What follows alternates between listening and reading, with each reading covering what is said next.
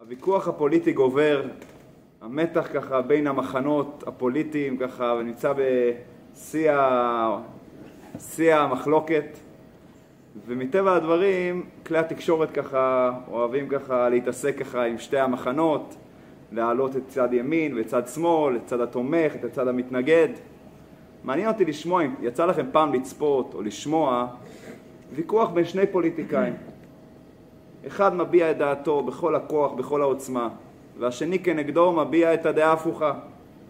וכל אחד מביא טיעונים ככה, איך אומרים, טיעונים עמוקים לצד שלו, ואז בסיום הוויכוח אחד מהצדדים אומר, תשמע, שמעתי את הטענה של הצד שכנגד, ולדעתי הוא ממש צודק.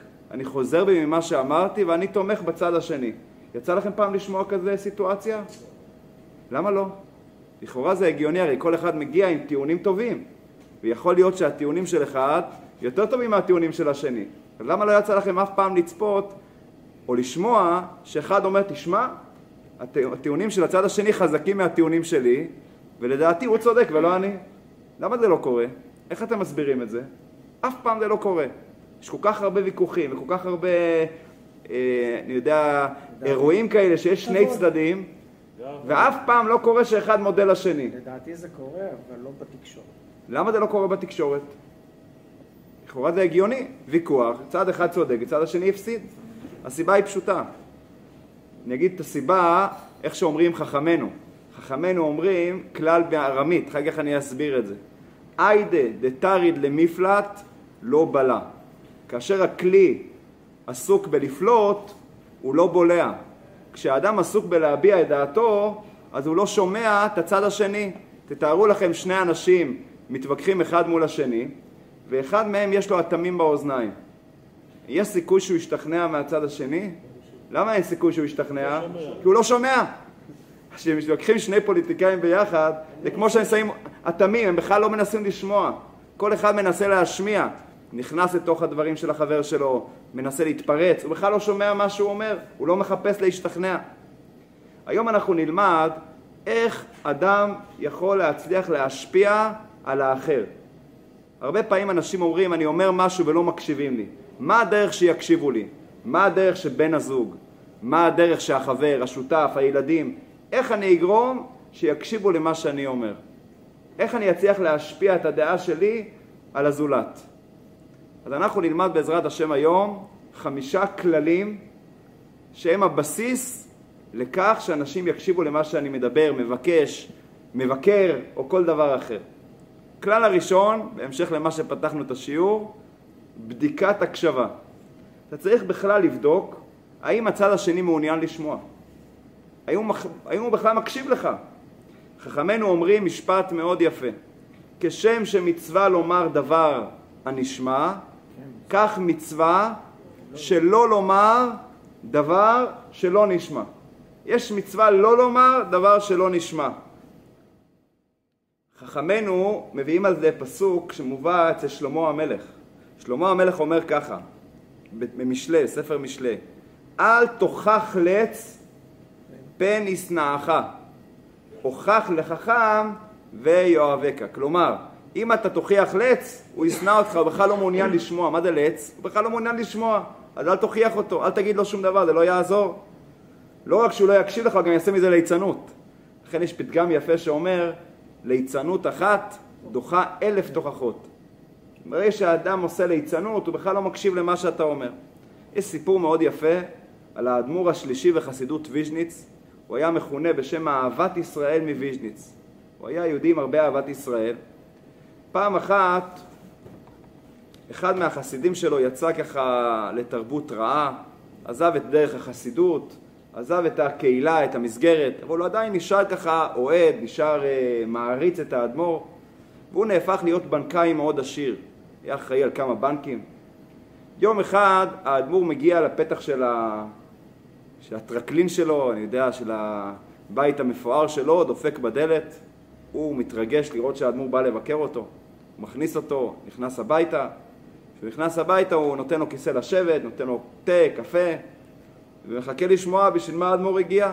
האדמו"ר יושב חמש דקות, עשר דקות, אחרי עשר דקות אומר תודה רבה על האירוח, תודה רבה על המקום שנתת לי, והוא בא לצאת החוצה.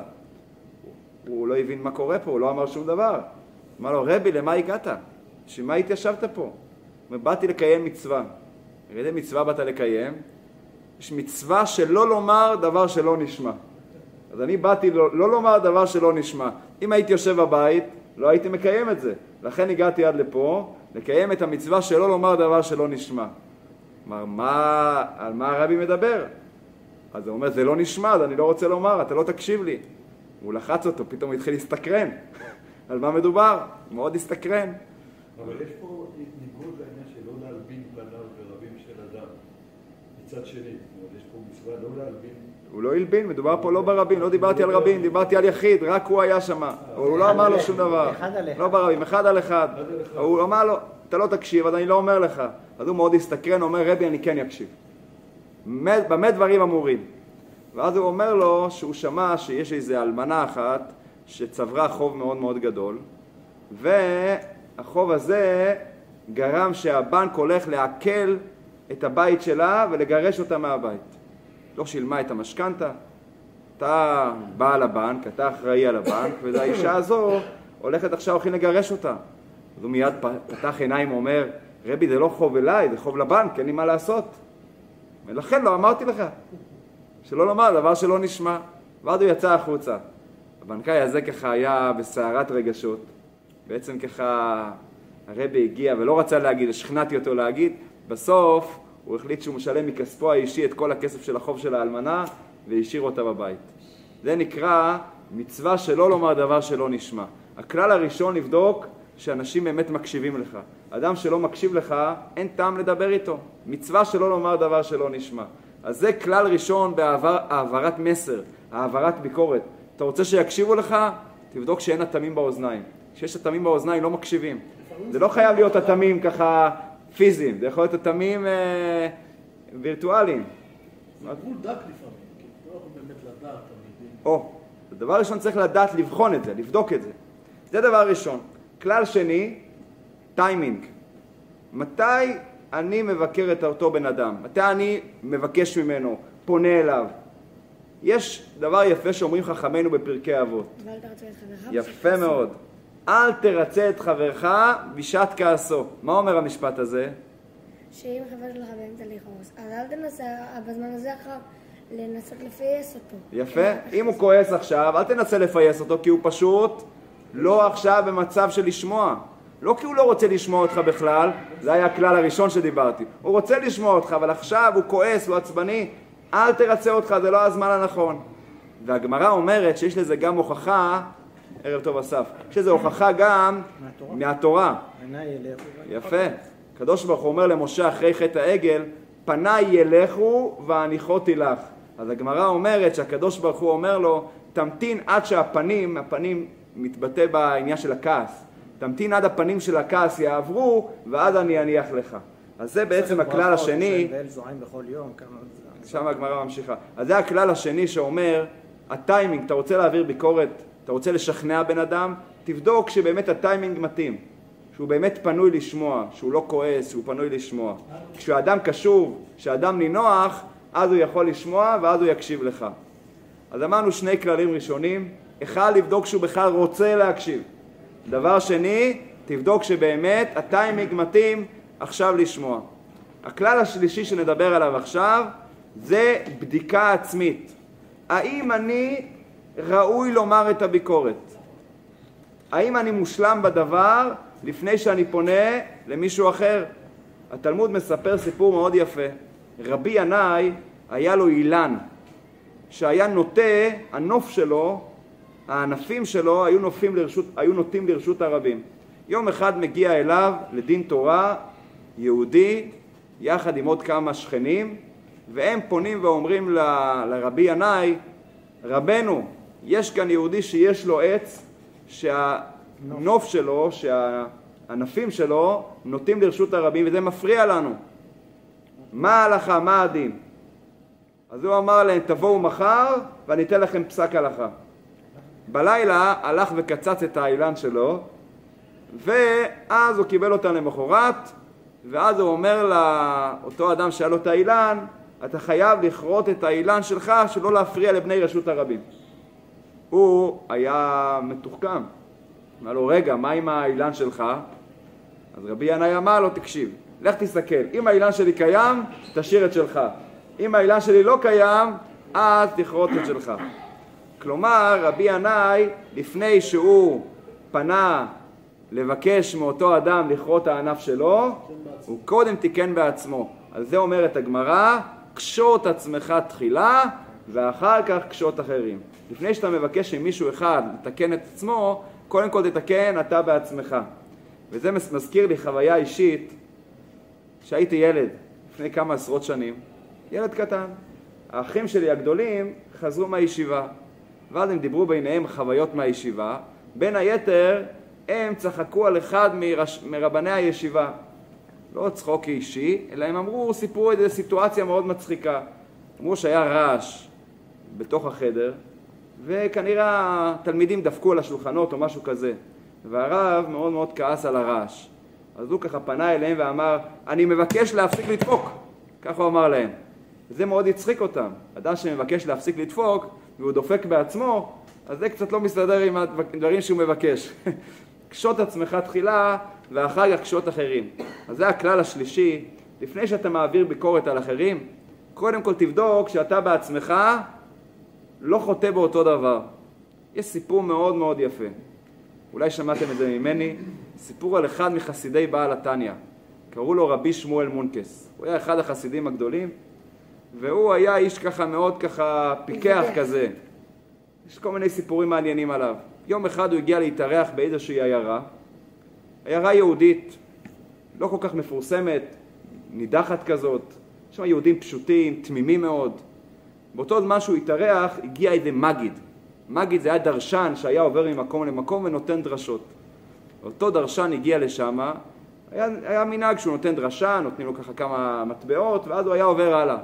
כל העיר הגיעה לשמוע את הדרשן, ואז יש שם גברים, נשים, ילדים, הוא התחיל להצליף בהם, איך אתם מתנהגים, איזה עבירות אתם עושים, אתם בכלל לא לומדים תורה ולא מתפללים, נתן להם על הראש ככה, אבל ככה, עם כל הלב. ואנשים לקחו את זה מאוד מאוד קשה, והתחילו לבכות, כולם בכו, באמת התעוררו בתשובה, הוא נתן להם מאוד מאוד חזק. רב שמואל מונקס ישב שם, והוא לא יכל לסבול את הסיטואציה הזאת. הוא כנראה ראה על הדרשן שהוא לא כזה אדם שמתאים להעביר את הביקורת, והצורה שהיא עשתה, שהוא עשה את זה, זה היה בצורה מאוד מאוד ככה חריפה. הוא לא יכל לסבול את הסיטואציה. הוא אמר, אני אתן לו סדרת חינוך. אחרי שהסתיימה הדרשה, הוא חזר לאכסניה שלו, ואז רב שמואל מולקס דופק לו על הדלת, פותח, אומר, הוא היה כנראה עם הדרת פנים, ברוך הבא, טוב שבאת לבקר אותי. רב שמואל מולקס סוגר את הדלת, ואז הוא מוציא מהכיס שלו סכין. סכין שחיטה גדול כזה. הוא מסתכל, העיניים שלו נפערות בתדהמה, מה, מה, מה הסיפור? זה אומר, אני שמעתי את הדרשה שלך, מאוד מאוד מאוד התלהבתי. הוא לא מבין מה הקשר לסכין. אני ראיתי בן אדם צדיק, ירא שמיים, מוצלח, פשוט מושלם. ואז אמרתי לעצמי, אנחנו גרים פה בעיירה נידחת. אין לנו פה קברי צדיקים. כדי להגיע לקברי צדיקים אנחנו צריכים לנסוע מרחק מרחק גדול, להתפלל. אמרתי, הנה הזדמנות, כזה אדם צדיק, ישר, תמים, בוא אנחנו נשחוט אותו כאן, נשים, פה, נשים אותו פה קברי צדיקים ליד הבית, וככה לא נצטרך להיטלטל למקום רחוק, נוכל לבוא לפה כל פעם להתפלל, מה יכול להיות יותר טוב מזה? אותו אדם מסתכל עליו, פוער פיו, קולט מה הולך להיות פה, הולך לשחוט אותי. נפלתי עם כזה משוגע, הוא אומר לעצמו, הוא אומר, לא, אני לא כזה צדיק, לא כזה צדיק, אל תגזים. לא, יצא לי פעם ככה, אני יודע מה, לא להתכוון בתפילה, יצא לי פעם קצת אולי כמה דקות לבטל תורה, אני לא כזה צדיק. הוא לא ויתר לו. לא, לא נורא, בשבילנו זה גם טוב, אנחנו אנשים פשוטים, חוטאים, בשבילנו גם מה שאתה זה מצוין בשבילנו. לא, לא, אנחנו לא צריכים משהו הכי הכי מושלם, זה גם טוב בשבילנו. וככה הוא קלט שהוא לפני מוות, לא היה לו ברירה. תשמע, פעם אחת עשיתי עבירה כזאת, לא נורא, לא נורא. עד שהוא לא פרס בפניו את כל החטאים שלו על השולחן, רק אז הוא הניח לו. הוא אומר להם, יש לך כל כך הרבה חטאים, איך אתה לא מתבייש לקחת יהודים תמימים ופשוטים וככה לצייר אותם? ורק אז הוא עזב אותו. זה סיפור מאוד מאוד יפה, שמספר לנו מה זה נקרא קשוט עצמך תחילה, ואחר כך קשוט אחרים. אז זה כלל שלישי, אם אתה רוצה להעביר ביקורת לבן אדם אחר, קודם כל, תוודא שאתה ראוי להעביר את הביקורת. שאתה באמת לא חוטא במה שאתה מבקש ממנו לעשות. אתה רוצה להשמיע ביקורת, תבדוק שאתה בעצמך לא נופל בדבר הזה. הבעל שם טוב אומר, יש פסוק, איפה כתוב בתורה שאדם צריך לתת ביקורת? הוכח תוכיח את עמיתך. הוכח, תוכיח את עמיתך. מה זה הוכח, תוכיח? תוכיח את עצמך, רק אתה תוכיח. או, אז הפירוש הגמרא אומר, תוכיח, תוכיח אפילו מאה פעמים. אבל הבעל שם טוב אומר, הוכח את עצמך, ואחר כך תוכיח אחרים. קודם כל תבדוק שאתה מושלם בדבר. אז זה יש משל מאוד יפה של הבן איש חי, משל ככה נחמד ויפה, אתה מכיר את המשל? אולי, כן. אז בן איש חי אומר משל יפה, הוא אומר היה מלך אחד שבמדינה שלו תפסו בן אדם שהוא גנב. שם היו, לא כמו היום פה עם הפרוטקשן שלצערנו ככה כל אחד עושה, איש הישר בעיניו יעשה. שם היו ככה מחמירים מאוד, הוא גנב, כמו שהיו אומרים סוף גנב את תלייה, ככה היו אומרים, נכון? אז הוא היה עונש מוות, הוציאו עליו חוזה, עונש מוות. אבל יש בקשה אחרונה. אז הוא לפני בקשה אחרונה הוא ניגש למלך ואומר לו, תשמע, גנבתי, אתה צודק, אבל יש לי בקשה אחרונה. אני רוצה להראות למלך, יש לי חוכמה מאוד יפה שיש אצלי במוח, שאני רוצה לפני שאני עוזב את העולם, לה- להנחיל אותה הלאה, שלא תישאר אצלי. מה החוכמה? ויש לי איזשהו מתכון מיוחד, שאני לוקח שתיל מסוים זרע, אני מרכיב אותו מכמה וכמה זרעים, וכאשר שותלים אותו באדמה, תוך חצי שעה גודל אילן יפה נושא פירות.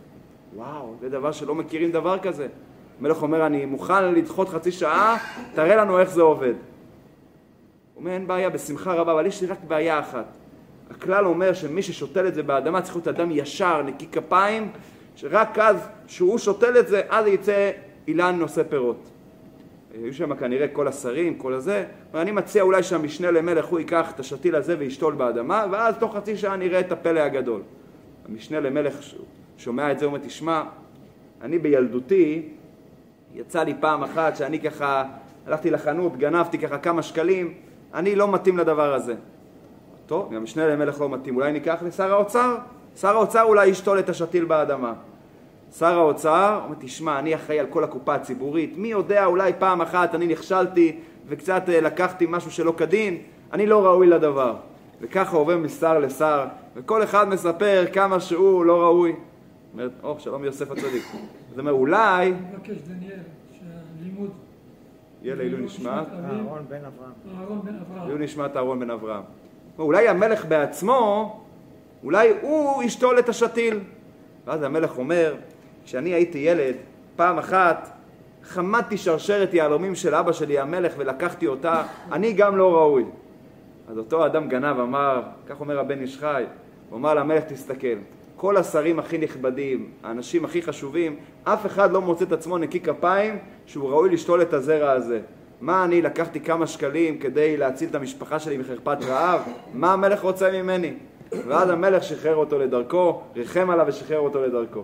כנראה שהשתיל הזה מעולם לא יכל להביא באמת הילה נושא פירות, אבל המסר שהוא העביר למלך ולשרים, גם אתם לא נקיים, למה אתם תופסים את האזרח הקטן על ידי גניבה קטנה שהוא עשה? זה הבן איש חי אומר, לא היה לו פה עילת הסבירות. מה? לא.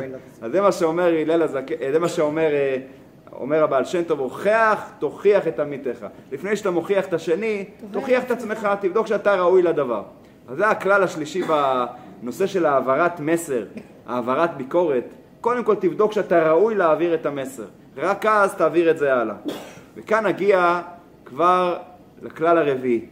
הכלל הרביעי אומר, אומר ביקורת מתוך אהבה. שימו לב, ביקורת מתוך אהבה.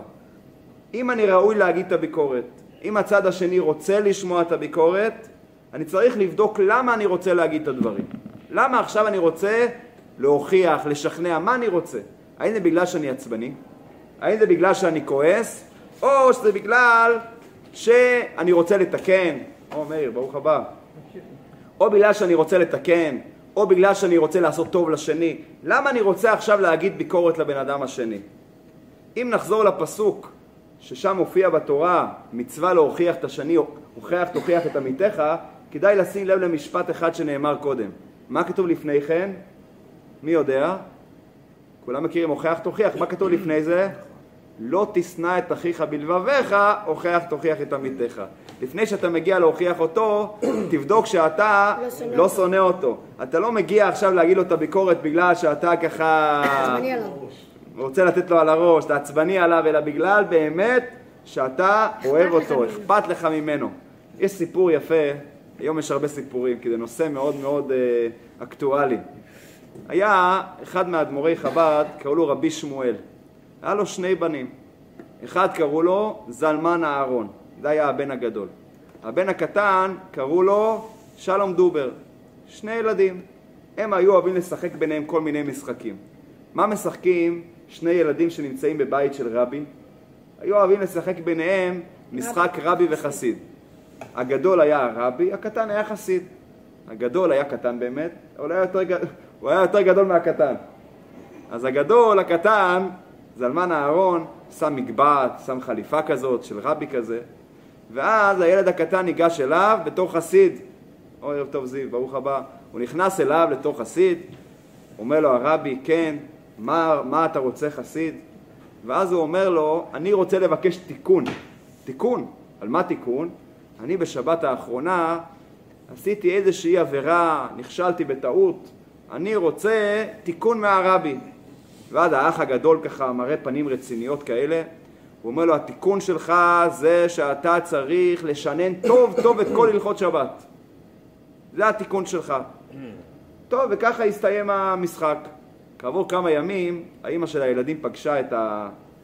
את האח הקטן, פגשה אותו כנראה הרבה, אבל היא שאלה אותו ככה, התעניינה, האם למדת את כל הלכות שבת? האם ביצעת את התיקון שנתן לך הרבי, אח שלך? אומר, לא, לא עשיתי את זה. למה לא עשית את זה? נתן לך תיקון, אתה צריך לתקן. אומר, הוא לא רבי אמיתי, הוא רבי מזויף. אומר, למה הוא רבי מזויף? רבי אמיתי, לפני שהוא מציע תיקון, הוא נאנח. הוא לא ככה מציע תיקון, הוא נאנח, כואב לו, הוא מרגיש אותך, ואז הוא נותן תיקון. הוא נתן את זה ככה, זרק תיקון, זה לא רבי אמיתי, לכן לא קיימתי את זה. זה מלמד אותנו שאתה נותן ביקורת, אתה נותן, אתה רוצה להעביר מסר, תביא את זה מתוך אכפתיות, מתוך אהבה, ורק לאחר מכן הדברים ייקלטו אצל השומע. אם דיברנו על אה, לתת מתוך אהבה, אז יש סיפור יפה על חסיד שקראו לו רבי שלום דובר גורדון. הוא היה רב קהילה בשם אהבת ציון בנוארק. היה לו שם קהילה. יום אחד הוא רצה לתת ביקורת לקהילה שלו, אבל הוא לא ידע שם כנראה אנשים, זה היה לפני כמה עשרות שנים, הוא לא ידע כמה אנשים כלים לקבל את הביקורת, איך הם יקבלו את זה, שהוא לא יפגע בהם חלילה. אז הוא פנה לרבי הקודם של חב"ד, זה היה לפני, אה, לפני הרבה שנים, לפני 70 שנה בערך. הוא נתן, הוא רצה ממנו עצות, יותר מ-70 שנה, 75 שנה. רצה ממנו עצה איך לתת ביקורת לבן אדם בצורה שהוא יקבל את הביקורת. אז הוא אמר לו, אני אתן לך משל יפה. יש סאונה. סאונה זה דבר שאנשים מאוד אוהבים לעשות את זה.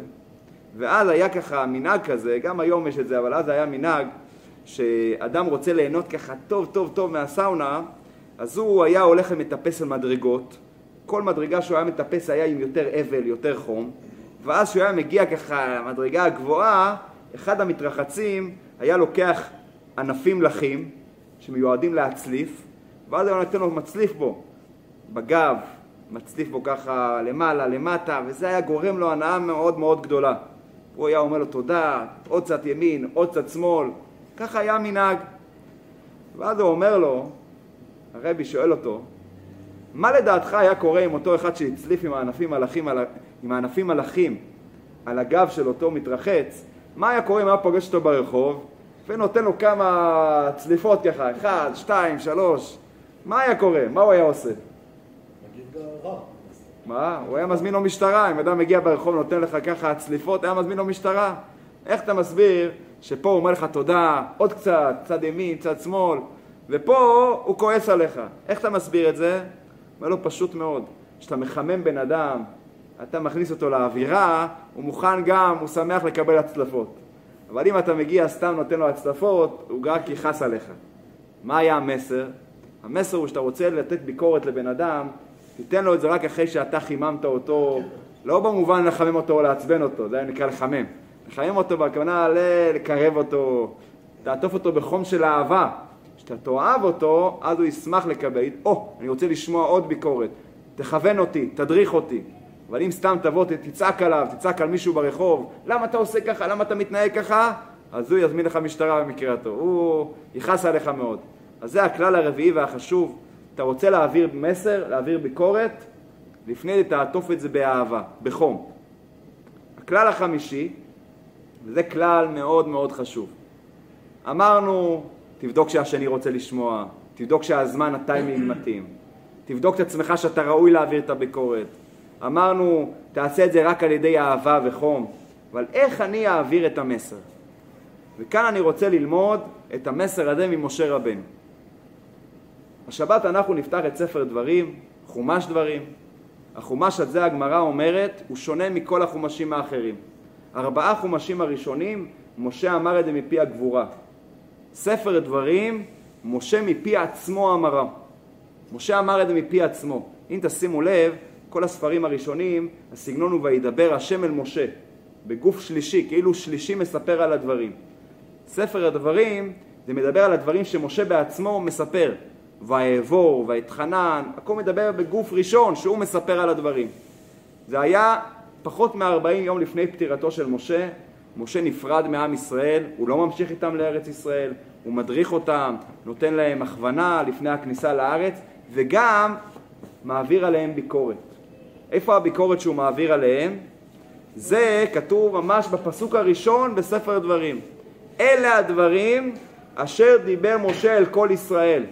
בעבר הירדן, במדבר, בערבה, מול סוף, בין פרן ובין תופל, ולבן, וחצרות ודי זהב. מה זה כל השמות האלה? הוא דיבר, הוא דיבר אל עם ישראל בכל כך הרבה מקומות? מה הסיפור של כל המקומות האלה? אומר רש"י, המקומות האלה זה בעצם היה רמזים. כל מקום שהוא אמר זה היה רמז להתנהגות לא טובה שעם ישראל עבר. ניתן כמה דוגמאות. במדבר זה רומז על כל התלונות שלהם, למה הבאת אותנו למות במדבר. הוא רק הזכיר להם את המילה מדבר, להזכיר להם כמה תלונות התלוננתם על זה שהייתם במדבר. בערבה זה הזכיר להם את הסיפור של בנות מדיין, שהחטיאו את עם ישראל, שזה קשור לערבות מואב.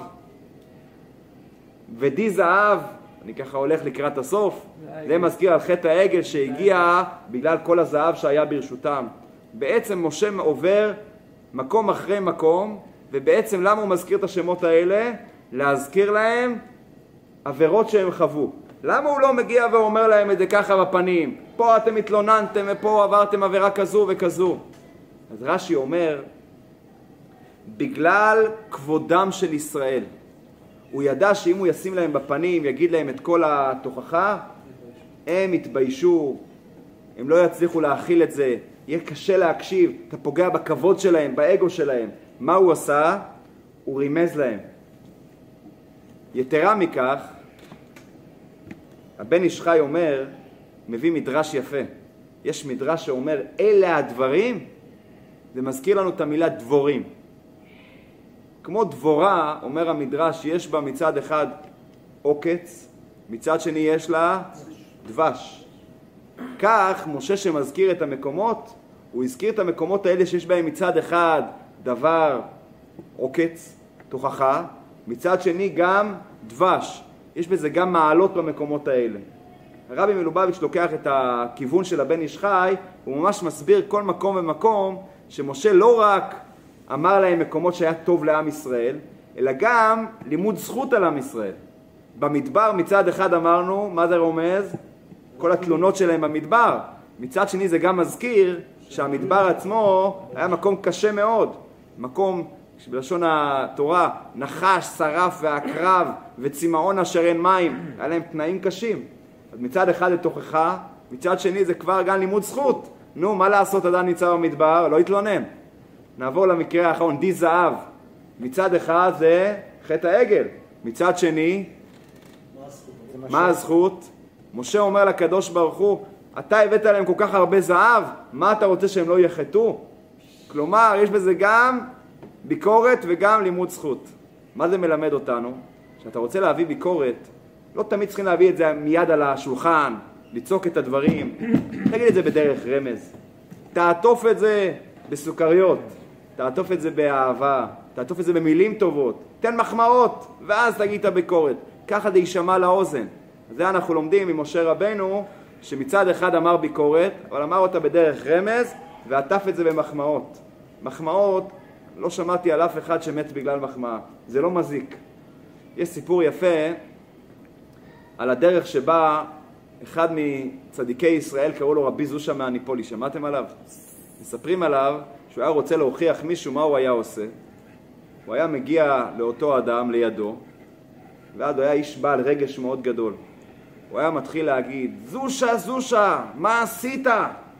ואז היה אומר, דיברת לשון הרע על יהודי, איך עשית דבר כזה? ואז הוא היה מתחיל לבכות, ואז היה מוסיף ואומר, זושה, מה תענה בבית דין של מעלה שישאלו אותך איך דיברת לשון הרע? הוא היה מתפרץ בבכי. אותו אדם שהיה נמצא לידו, היה שומע אותו, אומר, וואו, צדיק כזה בוכה בגלל שהוא דיבר לשון הרע? זה היה כל כך נוגע לליבו, אז גם הוא היה מתחיל לפרוץ בבכי. וככה, הוא אומר, גם אני עברתי כזה עבירה. וככה הוא היה חוזר בתשובה. הוא בכלל לא דיבר אליו, הוא דיבר לעצמו. זה היה משפיע על אותו יהודי. אז זה מלמד אותנו, לפעמים אפילו אתה לא צריך להגיד מילים. תראה דוגמה עצמית. תוכיח שההתנהגות שלך היא טובה, זה כבר ישפיע על מישהו אחר. אספר לכם סיפור יפה שקשור גם לאותו עניין. היה שליח של הרבי מלובביץ' בארגנטינה, קראו לו הרב דובר בוימגרטן, זה היה השם שלו. הוא היה שליח רב פעלים. אתה מכיר? שמעת עליו? לא, הרבה דובר יש. אה, הרבה דובר, טוב. הוא, לפני שהוא נסע לארגנטינה, הוא היה מורה בישיבה בניו יורק. פעם אחת הוא גילה דבר חמור. הוא רואה אחד התלמידים שהגיע לשיעור, והבגדים שלו האריכו סיגריות. הוא הבין שכנראה אותו תלמיד חילל שבת. הוא נחרד, יש שם תלמידי ישיבה, מה זה חילול שבת? ממש נחרד, והוא לא ידע מה לעשות. הוא אמר, אולי צריכים לסלק אותו מהישיבה. אדם שמחלל שבת בישיבה שכולם תלמידי ישיבה זה לא, לא מתאים, אבל הוא לא רצה לעשות מעשה. אז הוא, כדרך חסיד, כתב לרבי, הוא שאל אותו מה דעתו של הרבי על המקרה הזה והזה, מה צריכים לעשות. הרבי ענה לו תשובה קטנה, תשובה קצרה. ראה אבות דרבי נתן פרק י"ב. זו הייתה התשובה. מה כתוב באבות דרבי נתן פרק י"ב? שם מסופר על אהרון הכהן. כשהוא היה רואה יהודי חוטא, מה הוא היה עושה? הוא היה מחבק אותו. הוא אומר לו, כמה אני אוהב אותך, כמה אתה אדם מיוחד, כמה אתה אדם בעל מעלות. היה משבח אותו מאוד. ואז, כשאותו אדם היה מתלבט האם לגנוב, האם לעבור עבירה, הוא היה אומר, אהרון הכהן כל כך שיבח אותי, הוא כל כך מאמין בי, איך אני אאכזב אותו ואני אעשה כזה עבירה? זה היה דרכו של אהרון, הווה מתלמידיו של אהרון, אוהב שלום ורודף שלום, אוהב את הבריות ומקרבן לתורה. איך הוא היה מקרב לתורה? על ידי האהבה. זה הדרך. לא תמיד צריכים להגיד שום דבר. תעטוף, תחבק, ואז אתה יכול להשפיע לפעמים הרבה יותר מאשר דיבורים. אז זה בעצם הכלל החמישי והחשוב. הדרך להעברת ביקורת לא תמיד זה במילים קשות, ולא תמיד זה במילים על השולחן, יכול להיות בדרך רמז, ויכול להיות בדרך של עטיפה טובה, לפעמים אפילו בלי מילים, רק לעטוף. נסיים ברעיון מאוד יפה, גם של הרבי, זה באותו כיוון, שמדבר על הנס המפורסם בתורה, נס המטה והנחש. מה זה נס המטה והנחש? כאשר משה ואהרון באו לפרעה בפעם הראשונה לבקש שיוציא את עם ישראל ממצרים, הם באו להראות לו שהם לא סתם אנשים פשוטים, שהם שליחיו של אלוקים. איך הם עשו את זה? באותות ובמופתים. מה הם עשו? אז הדבר הראשון שהם עשו, הם לקחו מטה, מטה אהרון, מה הם עשו איתו? השליחו. השליחו אותו, ומה קרה לו? נהפך לנחש. מה עשה פרעה? קרא לחרטומי ואמר להם גם, תעשו אותו דבר, לקחו כולם את, החרט... את המקלות שלהם וכולם נהפכו גם לנחשים. ואז כתוב נעשה נס. ויבלע מטה אהרון את מטותם. נס מאוד גדול. אומר רש"י, וכך אומרים גם חז"ל, שהיו כמה וכמה ניסים בסיפור הזה. נס ראשון היה שמטה הארון נהפך לנחש, זה הנס הראשון. הנס השני, שהמקל של הארון בלע את המקלות. אבל שימו לב מה היה הנס. רש"י אומר, לאחר שחזר ונעשה מטה, אז הוא בלע את כולם. הוא לא בלע את כולם בתור נחש, אלא הוא בלע אותם בתור מטה, בתור מקל. מה כתוב ויבלע? מטה. מטה אהרון, לא כתוב נחש אהרון. לאחר שחזר ונעשה מטה בלע את כולם. הנס השלישי, זה כתוב במפרשי התורה, שהמקל נשאר מקל דק, הוא לא השמין. על פניו אם מקל אחד בולע כל כך הרבה מקלות, מה היה צריך להיות? להשלים. להשמין, הוא נשאר כמו שהוא. אני חוזר על הניסים, נס אחד, שהמטה נהפך לנחש. הנס השני. שהוא בלע. איך הוא בלע אותם? שהוא. חזר ונעשה מטה. הנס השלישי, לא. שהוא לא התעבה, הוא לא נהיה שמן, נשאר אותו דבר. אז הרבי אמר, זה הסיפור איך להעביר ביקורת. הכללים שאמרנו קודם, רובם נמצאים בתוך הסיפור הזה. מה זה נקרא לבלוע? לבלוע זה בעצם לתת ביקורת. אתה בעצם לוקח את הבן אדם, מקטין אותו, אתה בולע אותו, גורם לו תחושה שאתה מקטין חוסר אותו. נעימות. חוסר נעימות. זה נקרא לבלוע. אתה רוצה לבלוע בן אדם, אתה רוצה לתת לו תחושה של העבר, בעצם אה, שהדרך שלו לא טובה, שההתנהגות שלו לא טובה, אתה צריך לזכור כמה כללים. אחד, תיקח את מטה הארון. מי זה הארון? הזכרנו קודם. אוהב שלום ורודף שלום. אל תבוא. עם מטה כואב. תבוא עם מטה של הארון, מטה של אהבה. לא תבוא עם. אהבה. זה דבר ראשון. ביקורת תבוא תמיד מהאהבה. דבר שני, תבלע עם מקל. מה פירוש עם מקל? לא עם נחש. נחש הוא ארסי. איך אתה בולע? מקל מה הוא? דומה. דומם, אין לו רגש. אתה רוצה להגיד משהו, אל תגיד את זה עם שנאה, עם ארס, עם עצבים, תגיד את זה בנעימות. אחרי שאתה אוהב אותו, מטה הארון, רק אל תבלע אותו, תבלע אותו עם מקל. וגם אז, יש כאלה שנותנים ביקורת, אחרי שנותנים ביקורת למישהו, הם משמינים מנחת. איך אני הכנסתי לו, איך השתקתי אותו, הוא שתק כמו דג. הוא משמין מנחת מזה שהוא השפיל את השני. מאחר שחזר ונעשה מטה, בלע את כולם ולא השמין. נשאר כמו שהוא. הייתי צריך להעביר ביקורת, העברתי. נשארתי כמו שאני, עשיתי את התפקיד שלי והמשכתי הלאה. אז בואו נסכם את מה שלמדנו היום בשיעור. אתה רוצה שישמעו את דעתך? אתה רוצה שיקשיבו לך? תזכור את הכללים. קודם כל, לבדוק שהשני בכלל רוצה לשמוע אותך. דבר שני, תבדוק שהזמן, הטיימינג מתאים. לא תמיד הטיימינג מתאים. אל תרצה את חברך בשעת כעסו, לפעמים זה לא מתאים, זה לא המקום. דבר שלישי, תבדוק שאתה ראוי להעביר את הביקורת. דבר רביעי, תעשה את זה מתוך אהבה. לא תשנא את אחיך בלבביך, ורק לאחר מכן הוכיח תוכיח את עמיתך. דבר החמישי, איך להעביר, לא תמיד צריכים להעביר את זה בצורה כזו של אה, על השולחן, בדרך רמז, עם, עם אה, מילים טובות. לפעמים אפילו לא צריך להגיד מילה, רק תראה דוגמה אישית טובה, זה גם ישפיע עליו. מה קורה אם עשיתי את הכל ועדיין לא הצלחתי להשפיע? לא הקשיבו לי. כאן אני רוצה לסיים במשפט חזק, היום הזכרתי הרבה את הרבי, וגם משפט חזק שאמר הרבי מלובביץ', משפט חזק מאוד. יש פתגם חכמים שאומר, דברים היוצאים מן הלב נכנסים אל הלב. מה זה אומר? אדם שדיבר מהלב זה גם נכנס אל הלב. מה קורה אם אני רואה שדיברתי משהו וזה לא נכנס ללב? אז יש אנשים שיאמרו, הוא לא בסדר, הלב שלו בעייתי, לא נכנס ללב שלו. אומר הרבי, אם זה לא נכנס אל הלב, זה סימן שזה לא יצא. לא יצא מהלב. תבדוק את עצמך, כנראה שלא אמרת את זה כמו שצריך. זה לא יצא מן הלב. אז אם אנחנו נזכור לתת את הביקורת מהלב, מכל הלב, אבל, כמו כל הכללים שאמרנו, בלי כעס, באהבה, אז בעזרת השם זה גם ייכנס אל הלב.